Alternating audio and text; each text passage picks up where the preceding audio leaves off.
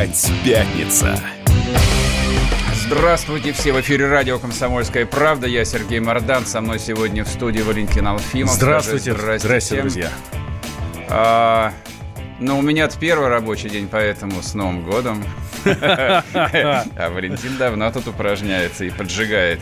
В общем, встречаем огненные 20 как я написал сегодня утром, точнее, сегодня ночью в Фейсбуке. Встретим их э, шашками наголо и ударом из пулеметов с флангов. А как а, этот спор извечный, что это не 20, это не 20-е начинаются, это 10-е только заканчиваются, и только в 21-м начнется 20 Да пошли все к черту. Ты за кого? 20-е. 20-е. Ну все, хорошо, определились. Так, очень не хочется, конечно, опять насиловать ваш мозг, но придется. Давайте поговорим про Сирию с Ираном и Ираком. Ну, все, праздники закончились. Как написал Сергей Мордан, началась война. Началась война, ну, не, все написали, что началась война, она, к- она, к сожалению, не началась. В общем, знаете... Почему, к сожалению? Ну, потому что я думал, что мы в течение минимум недели двух-трех будем... э, Будет информационный Будем повод, да? каждый день говорить про войну. Все мое детство прошло под флагом Ирано-Иракской войны, которая шла 8 лет. Поскольку я был политинформатором, была такая должность вот в пионерской, в комсомольской организации, у меня не было проблемы, о чем рассказать одноклассникам. Я читал газету «Красная звезда» и рассказывал, что там иракские военные подбили 18 иранских танков, а иранские военные сбили 4 иракских самолета. Ну и все, в общем, делали вид, что это кого-то интересует. На самом деле это и тогда никого не интересовало, и я уверен, это и сейчас никого не интересует. А, оживление, которое вносят в эту тему, оно на самом деле не смешное и не праздное. Не будем забывать, что у России так уж сложилось последние несколько лет. В Сирии есть аж две военные базы, на которых находится несколько сот российских офицеров и солдат, самолеты, самолеты, установки э, ПВО и так далее. И тому На подобное. одной из этих баз Владимир Путин буквально накануне вот этой, вот, вот этой войны побывал с Башаром Асадом, провел Слава экскурсию. России. Слава России. Сразу обозначим политическую позицию. Я поддерживаю политику партии и правительства.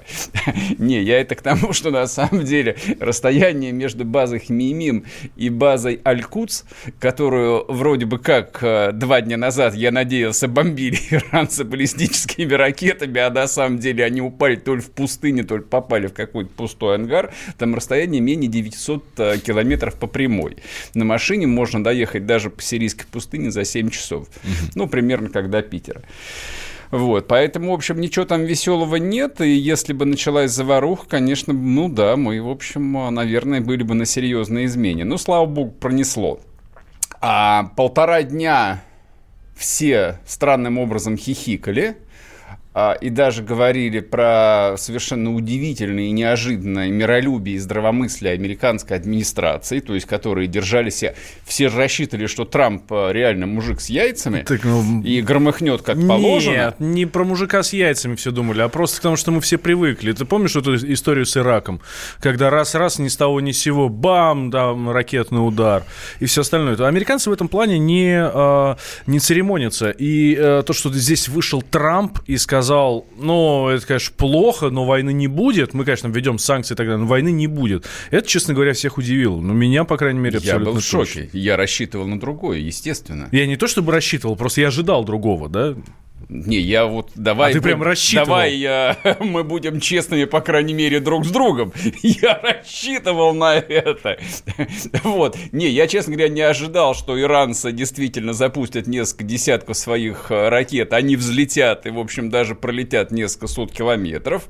А, но потом, после, я, я после этого прочел довольно много всяких экспертов э, а, и выяснил, что ракеты э, там фактически, в общем, китайского производства, поэтому, конечно, они летят и долетают э, ну, с высокой точностью туда, куда их э, пус- пусковых установок отправляют.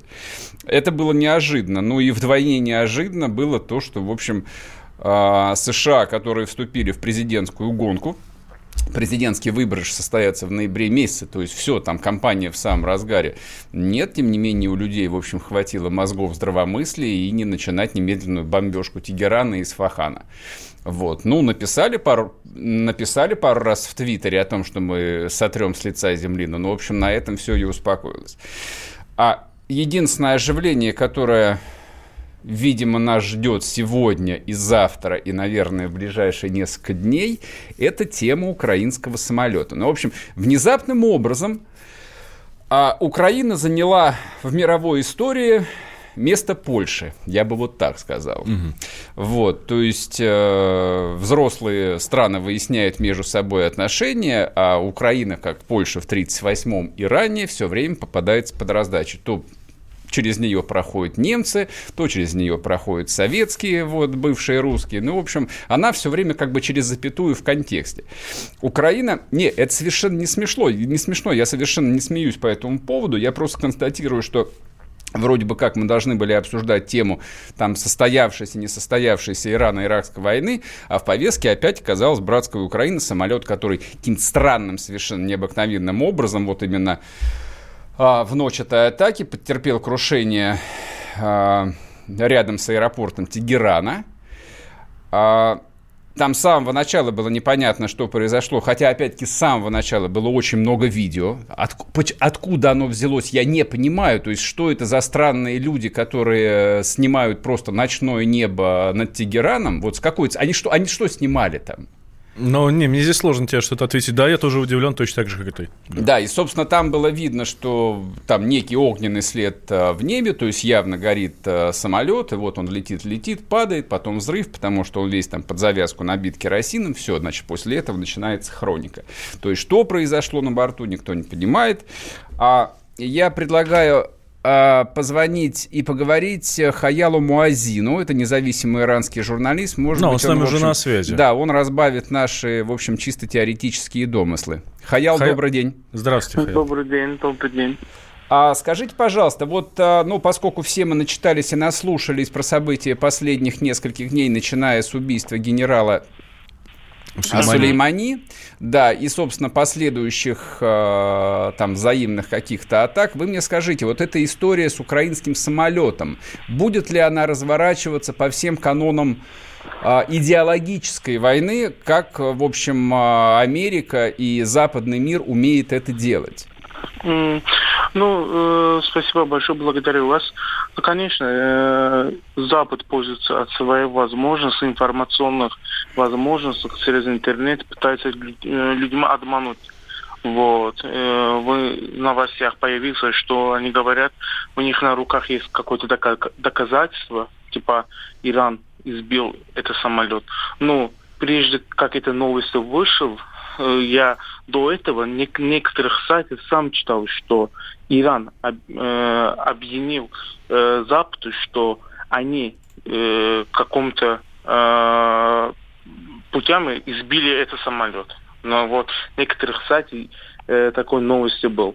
Ну, я не думаю, что это долго будет продолжаться, потому что Ирана на руках есть доказательства. Но в ближайшее время мы сами увидим на интернете э, видеокадр, как это все случилось. Я не думаю, что э, у них это получится. Скажите, пожалуйста, а почему иранские уполномоченные ведомства отказались передать черные ящики, ну, Боингу понятно, а почему они их не отдали авиакомпании МАУ, которой этот самолет принадлежал?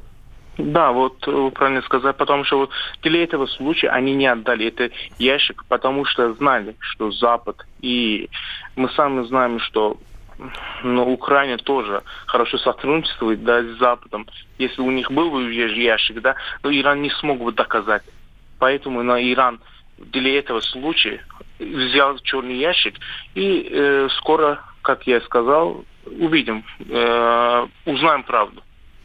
Ясно. Скажите, пожалуйста, а, последний вопрос. А, как, на, на ваш взгляд, а, вот эта вот такая очень короткая эскалация между Ираном и США, будет, получит ли она продолжение в самое ближайшее время? То есть я понимаю, что этот конфликт, он на годы и на, на десятилетия, скорее всего, ну, собственно, этому конфликту и так 40 лет.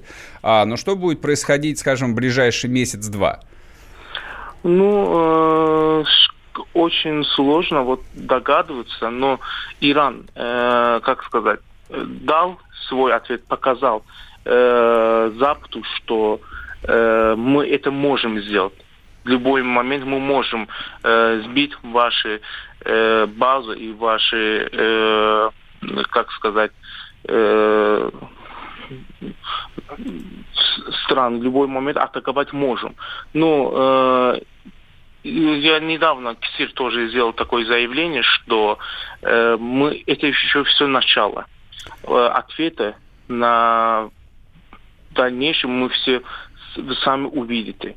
Но э, я думаю, что Иран разумно сделал э, шаг, э, потому что если США сам хочет Иран э, тянет к какому-то провокацию, какому-то войну. Потому что если эта война начнется между США, и между Ираном, я так вижу, что э, это не будет очень хорошо, потому что соседних регионов. Спасибо. Есть... Хадя, Хаял, спасибо большое. В эфире у нас был Хадял Муаздин, независимый иранский журналист. Обсуждаем мы историю с гибелью украинского самолета, в чем обвиняют иранских военных, якобы запустивших ракету. Вернемся после перерыва, не уходите.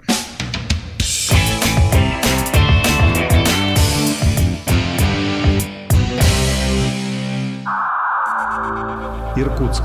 91,5. Воронеж. 97,7. Краснодар. 91,0. Тюмень. 99,6. Анапа. 89,5. Владимир. 104,3. Барнаул.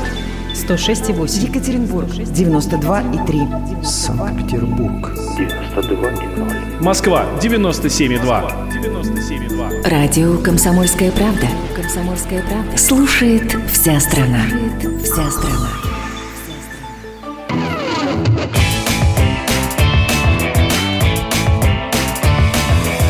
Опять пятница. Снова здравствуйте. В эфире радио «Комсомольская правда». Я Сергей Мордан. Со мной в студии Валентин Алфимов. Продолжаем наш утренний эфир. Мы разговариваем про однодневную ирано-американскую войну или американо-иранскую, как вам больше нравится. А, пишите нам WhatsApp Viber 8 967 200 ровно 9702. Можете подключаться к трансляции в YouTube. Там тоже можно оставлять комментарии. Ну и плюс параллельно глядеть на нас красивых, почти выспавшихся. А... а у еще есть телефон прямого эфира. 8 800 200 ровно 9702. Но звонить по нему все равно не надо, мы не будем отвечать. Пока что, по крайней мере, попозже. А, итак, друзья, а, говорим, соответственно, как уже Сергей сказал, про Ирано-американскую войну, такую однодневную, которую, конечно, все заметили, но многие рассчитывали на большее, как мы сейчас узнали. Ну, в ну конечно, слушай, но ну, у них там почти все понарошку. У них то шестидневная война, да о которой они 60 понарошку. лет уже разговаривают, теперь однодневная война. Но правда все ну, же, война да. понарошку. Да, ну, но, но, но, но Иран с Ираком, да, хлестались 8 лет. И там погибло, насколько я помню, около двух миллионов человек. А здесь, ну так-то, на минуточку, без пяти минут ядерная война была? С кем? Какая ядерная? Кто кого бомбить должен был? Если бы у Ирана была ядерная бомба, не было бы вообще. Ну вот э, ты вспомни историю прошлогодней давности, вот э, с отправкой какого там шестого американского флота к берегам Кореи, вот э, с угрозами, с обещанием ну. вбомбить в ядерный век. Ну в конечном счете, в общем, все спустили на тормозах, вполне себе позорно, по одной простой причине у северокорейских товарищей есть ядерная бомба и средства доставки. На этом а весь разговор заканчивается. Но даже если бы у них не было ядерной бомбы, то есть у них вот на демаркационной линии, какая там, 32-я параллель, угу. стоит такое количество дальнобойной артиллерии и установок залпового огня, что большой, так называемый Большой Сеул, который находится, по-моему, в 18 километрах от границы, и где живет по 30 миллионов человек, он просто вот был бы стер с лица земли первым же артиллерийским ударом. Поэтому вот там войны действительно быть не может. Ну, просто ее не может быть. А здесь нет, она вполне могла быть. Ладно, опять-таки, мы же не эксперты, а у нас на связи есть настоящий эксперт. А... В отличие от нас, да. Семен Богдасаров, востоковед, директор Центра изучения Ближнего Востока Центральной Азии. Семен Аркадьевич, здравствуйте. Здрасте. Могла ли там, на, а, вот здесь в Иране, сейчас после э, удара а, по американским базам начаться ядерная война? Об этом, кстати, говорят депутаты Государственной Думы, например, нашей. Да нет, это не серьезно. Какая ядерная война? Э, слушайте, было, было очень много шума с иранской стороны, а в конечном счете это обернулось театрализованным ударом по базе Аляса, где уже э, к тому времени военнослужащие были оповещены через правительство Ирака, которое заранее иранцы поставили в известность. Это театрально. Э, я считаю, это вообще это позорище полное для Ирана. Я вам скажу почему. На самом деле э, Касым Сулеймани это действительно уникальный человек. Он многими самому Иране мешал, в том числе иранскому руководству. Там уже многие просто устали от его активности. Возьмите биографию Рухани, значит, Зарифа, министра страны, все они учились на Западе, все они хотят более спокойной жизни, какое-то продвижение э, в сторону Запада. А этот человек, в общем, тянул их в обратную сторону, продвигая имперские э, амбиции Ирана. Поэтому какой-то степени даже рады были, что с ним так случилось. И вот эти грозные заявления, 13 там гиперзадач, которые там чуть ли не, э, я не знаю, что в Соединенных Штатах произойдет, это все было театрализованное представление. А как вы полагаете, вот э, внутреннее, скажем, иранское общество, как на все это отреагировало? Да, отрицательно. Они что ж там не идет-то нет. Ну, какая-то часть поверила, 80 погибших военнослужащих, другая часть уже сейчас, значительная часть так патриотическая, которая настроена, да, была, она, конечно, ошарашена вот таким вот э, поведением своего собственного руководства. Я просто думал, что поскольку Иран находится уже 40 лет в состоянии там не вяло текущей, а вполне себе настоящей конфронтации с Америкой и с Западом, то есть вот градус этой патриотической истерии, особенно на военной волне, его, в общем, нужно поддерживать на высоком уровне, а здесь как-то им даже особо-то и нечего своим читателям, зрителям и слушателям предъявить. То есть нужно показать убитых американских солдат, а в итоге им даже разрушенные казармы э, там негде взять для показа. То есть до такой степени все равно? Или это, в общем, то, что называется «Восток – дело тонкое»? Нет, это не «Восток – дело тонкое». Это, я еще раз говорю, этот человек был очень активен. Он видел э, свое видение патриотизма иранского, да, продвижение иранских интересов в Ираке, в Сирии, в Ливане, в Йемене. А в, на самом деле у нас иногда не понимают, что в Иране происходит. Там значительная часть прозападная то есть в руководстве страны. Будет ли продолжение конфликта в ближайшие полтора-два месяца? Или, не скажем так, все. до американских выборов? Все, все, все это сдулось, все это исчезло. В результате что поймели американцы? Они ликвидировали э, самого опасного для себя противника, который своей активностью очень много делал против американцев. Да? А что поимели иранцы, ну, позорище полное. Почему американ, почему Трамп вышел и сказал, что войны не будет? Потому что уже смысла нет, они добились своих целей? Э, вы знаете, он, они тоже обладают достаточно хорошей информацией, что происходит внутри иранского общества. Прекрасное понимание того, что значительная часть иранской элиты готова к сближению к Западу, что многие устали от э, вот этого имперского продвижения э, по этому шиитскому, так сказать, дуге или бог знает еще чему, да. Поэтому они, ну, давайте так, вот наносят иранцы удар. Как они должны неожиданно нанести удар? Они ставят известность иракское правительство. Как вы думаете, американцы в то время уже знали, что будет удар? Они приняли меры для того, чтобы просто не было жертв? Ну, конечно, да. Это театрализованное представление. Еще это от самых позорных э, моментов в истории Ирана, современного Ирана. Они просто сдали своего национального лидера, который многим мешал. Вот и все. Ясно. Спасибо большое. В эфире был Семен Аркадьевич Богдасаров, востоковед, директор Центра изучения Ближнего Востока и Центральной Азии. А мне показалось, что он тоже слегка разочарован всей этой историей. Не то чтобы, в общем, кто-то у нас сильно сочувствовал Ирану, это, в общем, довольно странно. Лю- лю- люди, скажем, моего возраста еще хорошо помнят исламскую революцию и участие Ирана в советско-афганской войне. Людям помоложе, этот Иран вообще, в общем, до фонаря, они даже не очень представляют, где он находится, вот, и знают, что там единственное, в общем, у власти Адиталы, непонятно, что это такое, но точно, в общем, что что-то не очень привычное для русского человека. Но то есть главные участники для нас во всей этой истории это американцы. Поэтому, в общем, мы не получили... А американцы, по сути, не поучаствовали. Мы получи... да? не получили новогоднего кино, на которое рассчитывали, и, в общем, были вынуждены смотреть э, фильм «Холоп», а также, как это называется? Ну, «Полицейский с Рублевки»? Да, нет, это было в прошлом году. Про, как кино про декабристов. А. Вместо того, чтобы получить нормальный американский боевик, где все взрывается, нет, да, нет, и хорошие нет, побеждают Нет, мы за мир. Мы за мир, Сереж. Мы да. за мир. Вернемся после перерыва, не уходите. Когда закончится нефть, ты будешь опять со мной. Когда закончится газ, ты вернешься ко мне весной. Мы посадим леса и устроим рай в шалаше. Когда закончится все, будет объем в душе. Когда закончится нефть, наш президент умрет, и мир станет немного печальнее, а слезами гренландский лед. Проиграв эту битву, Мерседесы сдадут ключи. И вновь, седлая коней, герои вынут свои мечи.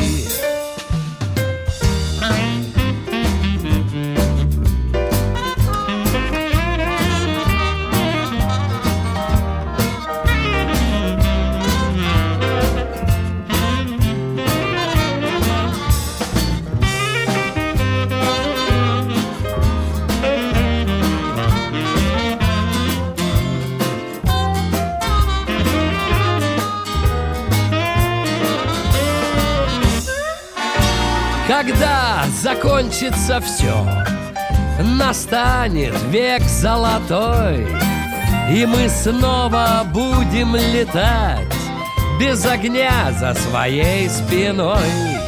Наши крылья крепнут, а помыслы станут чисты.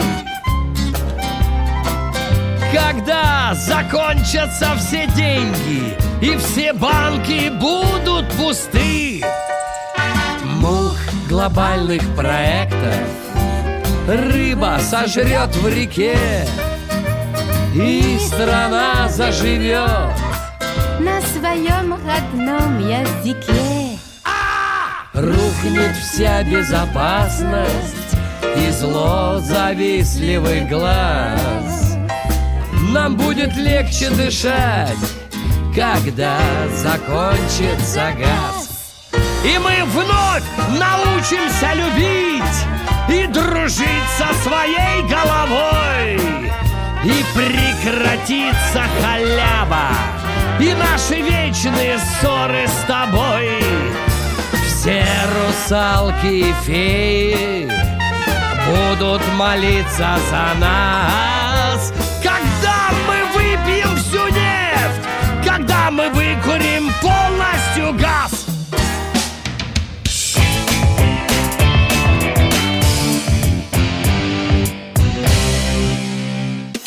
Политика. Владимир Путин приехал в Японию на саммит большой... Экономика. Покупательная способность тех денег, которые вы... Аналитика. Что происходит правильно, а что происходит неправильно. Технологии. В последнее время все чаще говорят о мошенничестве с электронными подписями. Музыка. Всем привет! Вы слушаете «Мир музыки». Комсомольская правда. Радио для тебя.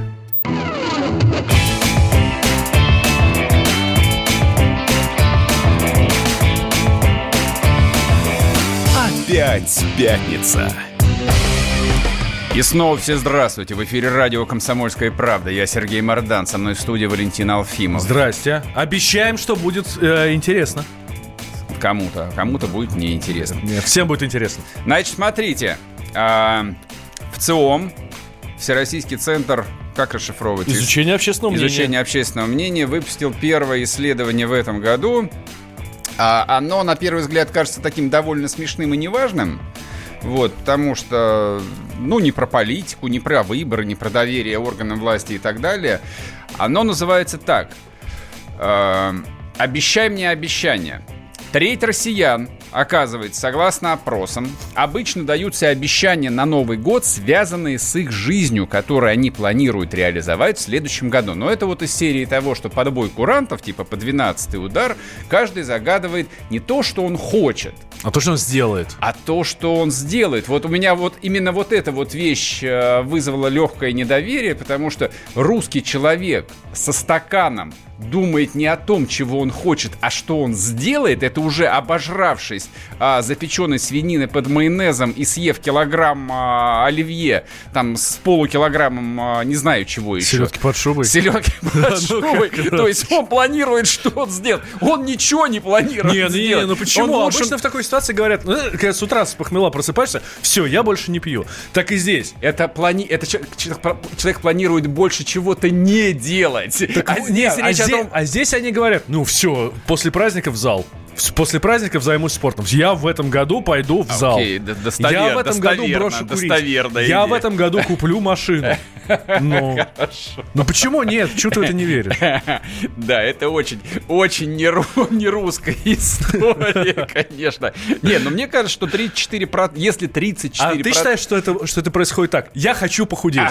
Желаю себе похудеть в этом году. Да-да-да. Желаю себе новую машину в этом году. Господи, помоги мне, пожалуйста, в этом году похудеть. Не я сам, а Господи. Да-да-да. И положил себе еще оливьешечки. Да, и сказал, слышь, мать, что-то майонез ты мало положил решила, суховат получилось. Так, ладно. Значит, э, у нас на связи человек, который опять-таки разбирается в этом вопросе лучше нас, старых циников, бизнес-тренер Андрей Арно. Андрей Владимирович, здравствуйте. Да, доброе. Здрасте. Вот у меня а, всегда было такое мнение о том, что русские, в отличие, ну, от тех же, допустим, американцев, с которыми я одно время довольно много общался, начисто лиш, лишены а, способности и опыта планировать долгосрочно свою жизнь. Вот вы, как а, человек, который учит людей в жизни, что думаете по этому поводу? Я с вами полностью соглашусь, потому что Нашу жизнь планировать довольно сложно. Люди говорят о том, что куда там планировать на год, я не знаю, что у меня будет через неделю. Поэтому, как вы до меня сказали, давайте еще оливье и по шампанскому. В общем, вот таким А вот дальше хоть трава не расти, да? Да, дальше трава не расти. Но есть подвижки, и э, процент людей, которые планируют, он все-таки растет, потому что планирование штука научная, и к нему нужно подходить вот не просто так вот там вот закатить глаза к небу и сказать, а не сделать ли мне вот к концу следующего года вот там вот миллион долларов а э, подойти к этому с точки зрения такой методологии, распределить эту цель, распилить ее на кусочки, поставить там краткосрочные цели, и тогда все начинает получаться. Думаете, правда начинает получаться или нет? Ну, у 20% то точно начинает получаться. Но, в конце концов, если чего-то очень хочется добиться, то человек этого добивается. Потому что если есть такое жгучее желание, что я хочу этого добиться так, что даже кушать не могу, то я начинаю к этой цели идти. И, э, в общем, порядок бьет класс, и мы прекрасно понимаем, что планирование это штука скучная и скрупулезная, и маленькими шагами нужно к этому доходить, а в этом есть дисциплина, ну и тогда начинает все случаться. А вот обещать, это, конечно, не значит, что жениться, поэтому обещать мы все очень хорошо умеем. Скажите, пожалуйста, а, ну вот на ваш взгляд, исходя из вашего опыта, количество людей, которые умеют ставить перед собой долгосрочные стратегические цели, оно меняется, оно неизменное, оно растет, или как бы эти люди там единицы? Э, оно, оно растет, потому что э, если говорить уже серьезно, то степень осознанности населения у нас э, вырастает в том плане, что человек начинает брать на себя ответственность за свое будущее. И когда он начинает брать на себя ответственность, он начинает э, реально взвешивать свои силы и возможности и уже рационально мыслить. И в связи с этим процент этих э, людей, конечно, он увеличивается. Но и тех людей, которые начинают э, говорить то, что вот я, я сделаю там, как Бог на душу положит, он все равно существует. Ясно, спасибо большое. Значит, я хочу запустить голосование. А вопрос следующий. Следуете ли вы в жизни составленному заранее плану? Угу. Если да, следуете, вы звоните 637-6519. Если нет, все идет, как оно идет, вы звоните 637-6518. Код Москвы 495. Погнали. Сейчас мы посмотрим, насколько вы умеете ставить стратегические цели, либо спустя 20 лет опять начнете ныть, что государство вам не платит э, пенсию, о которой, в общем, вы должны были начать думать сразу после окончания института. Читаю... А Да, добрые люди. Я обожаю, когда меня обвиняют в русофобии. Значит, давайте я внесу ясность, родные мои. Кто не верит, а вы можете не писать в WhatsApp, Viber, но номер запишите 8 967 200 ровно 9702. Но кто хочет удостовериться, поглядеть на мою а, арийскую русскую рожу, может включить YouTube и посмотреть. Сергей Мардан имеет полное право говорить про русских так, как он считает нужным. И ни одна гадина не имеет права мне указывать, что можно, а что нельзя, потому что я и есть русский народ. Да. Да. Как ты себя хорошо. Как весело Мардан шутит про русских, пишет нам слушатель, ну, собственно, это Сергей отвечает. А я тут читаю, собственно, что себе обещают россияне? Вот те э, 34%, 34%, которые себе обещают, чего они себе обещают? А, планируют больше уделять времени семье и помогать Вранье не ей. будут, сто процентов, конечно. Ну, ну, пообещать-то можно. И Ага. ты же понимаешь, что это обещание в любой момент можно сказать, что оно выполнено. Это как? А Наоборот. ты лишний, лишний раз заехал к маме своей, например, или лишний раз позвонил брату, все, больше времени уделяешь? Больше. Это свидетельство постоянного чувства вины. Это чувство вины любого взрослого человека, который... Я, если- я ждал от тебя слова русского. Да, вообще любого. То есть, если он а, недостаточно работает, он испытывает чувство вины, что он недостаточно работает и не в состоянии обеспечить нормально семью. Так. Если он работает на трех работах, как большинство людей, то он испытывает чувство вины от того, что когда он приходит домой, его дети уже спят. Вот. А жена настолько замучена жизнью, что там не в состоянии даже спросить его, хочет он есть или нет. Ну, можно давать себе подобное обещание, но это из области совершенно невыполнимого. Нет, но я почему как бы вот начал а, там разговаривать с бизнес-тренером про умение стратегически планировать, это вот люди, которые, ну, и ты, наверное, там а, видел не один американский сериал.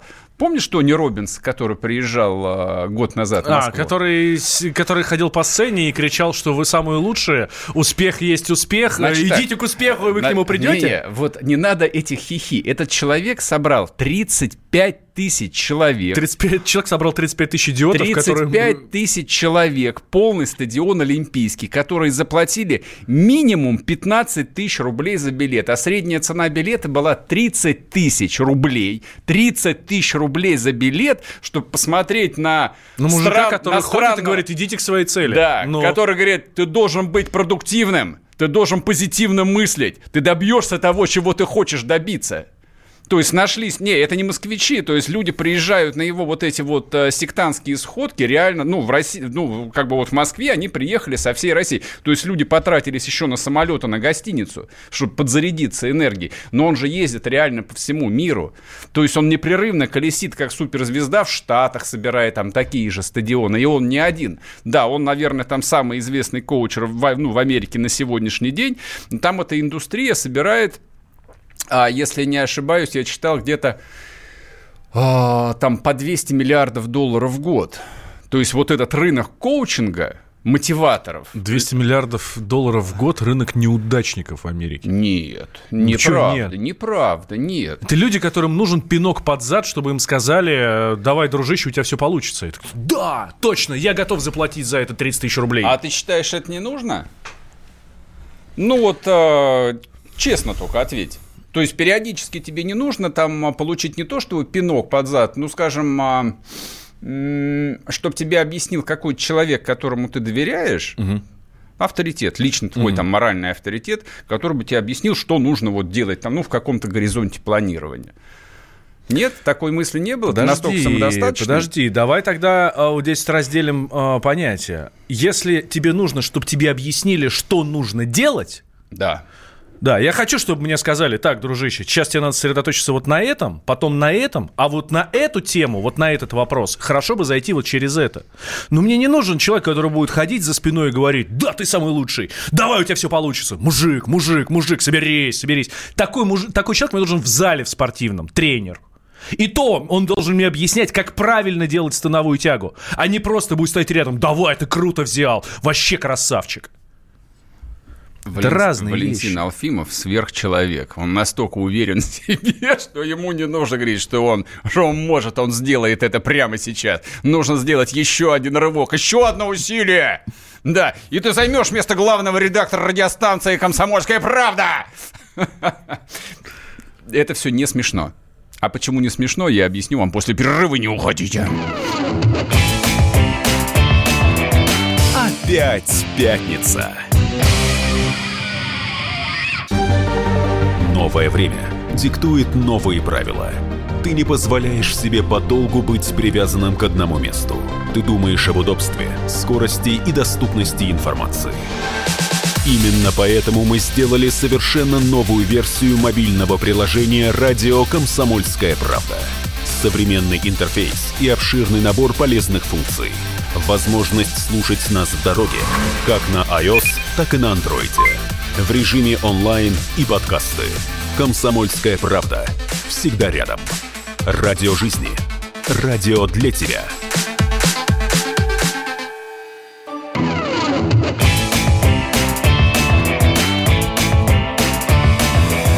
Опять пятница.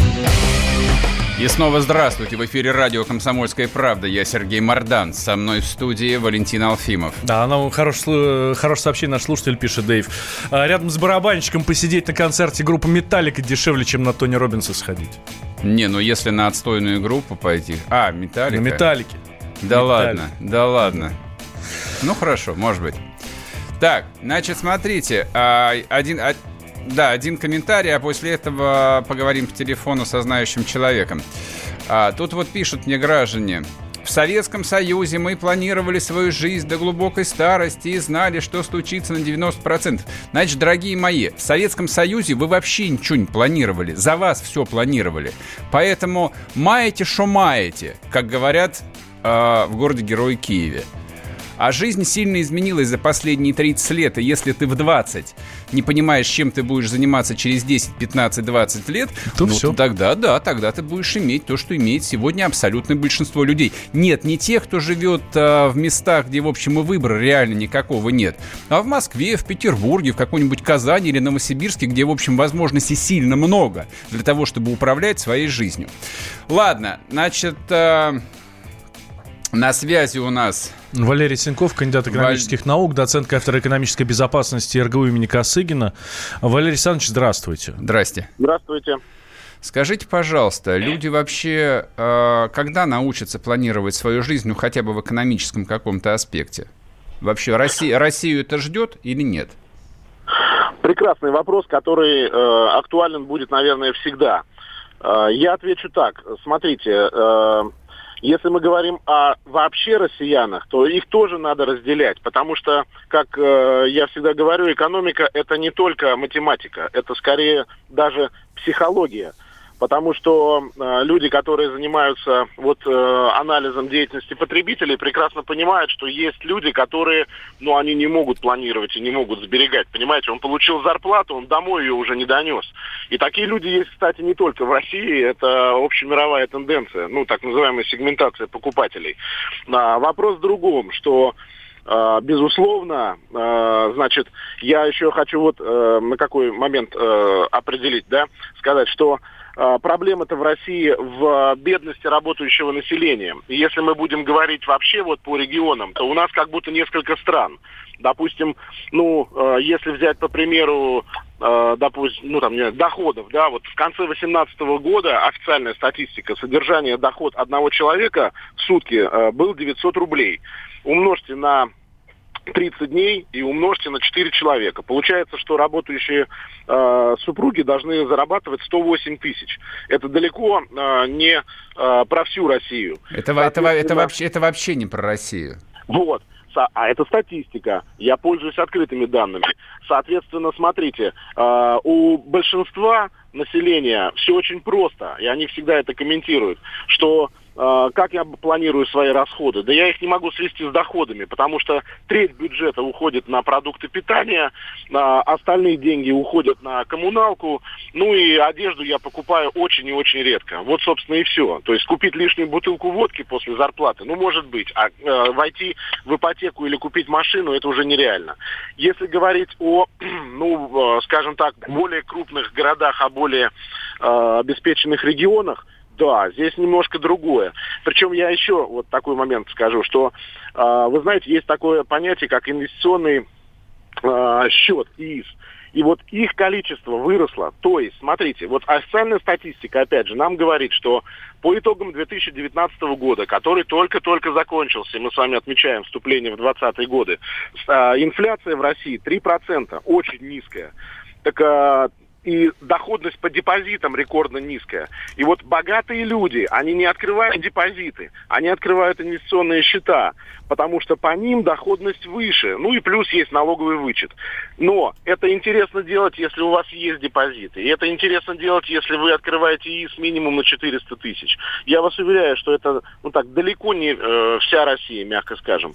То есть богатый и ну, средний класс, он э, сберегая, инвестирует, и он понимает, как это делать, начиная начиная через какие-то онлайн-сервисы, даже банковские. Ясно, да? ясно. Вот. Спасибо большое. Валерий Сенков с нами был на связи, кандидат экономических наук, доцент кафедры экономической безопасности РГУ имени Косыгина. Но на самом деле речь не о том, чтобы откладывать 10, 100 или там 500 э, тысяч рублей ежемесячно. Речь идет о том, что когда ты закончил школу, по идее, там ты взрослый мальчик или девочка, да, должен знать, кем ты хочешь стать. Допустим, президентом России или премьер-министром. Вернемся после перерыва.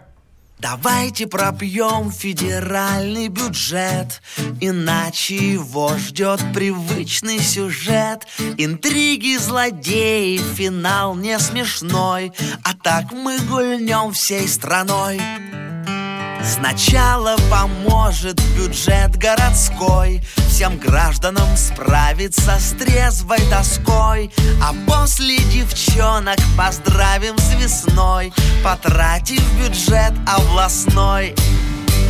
Мне не надо премии Мотив мой изысканно прост Я хочу со всеми однажды сказать этот тост Мне не надо премии Карьерный не важен мне рост. Но наступит время Однажды сказать этот тост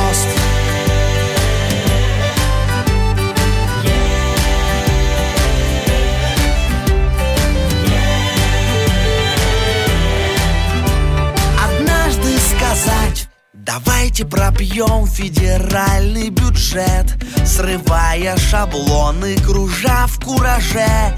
И пусть целый мир изумленно поймет Какой мы великий народ. В суровом краю невысоких вождей Давно не звучало столь трезвых идей. Всеобщий фуршет все проблемы решит загадочной русской души. Мне не надо премий, мотив мой изысканно прост. Я хочу со всеми однажды сказать этот тост.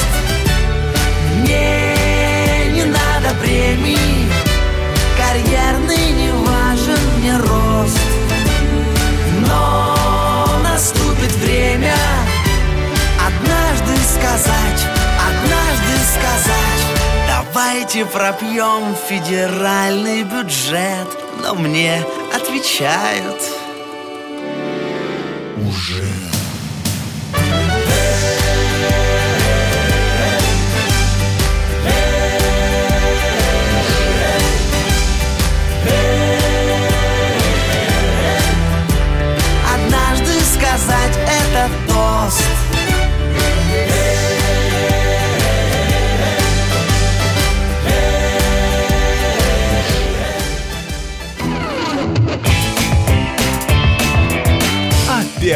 пятница.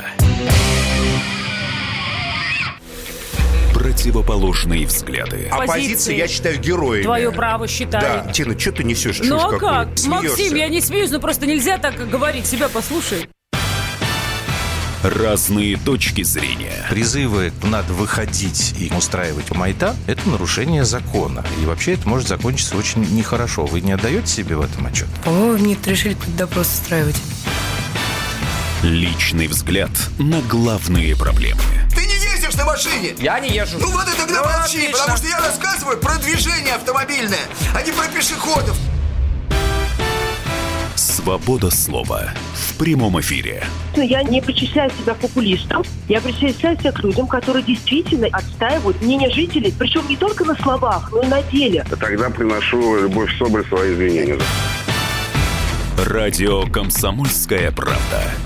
Правда рождается в споре. Две крайности, они всегда опасны. Всегда мир более разноцветный и плохо, когда либо кровь на улицах, либо кровь в застенках.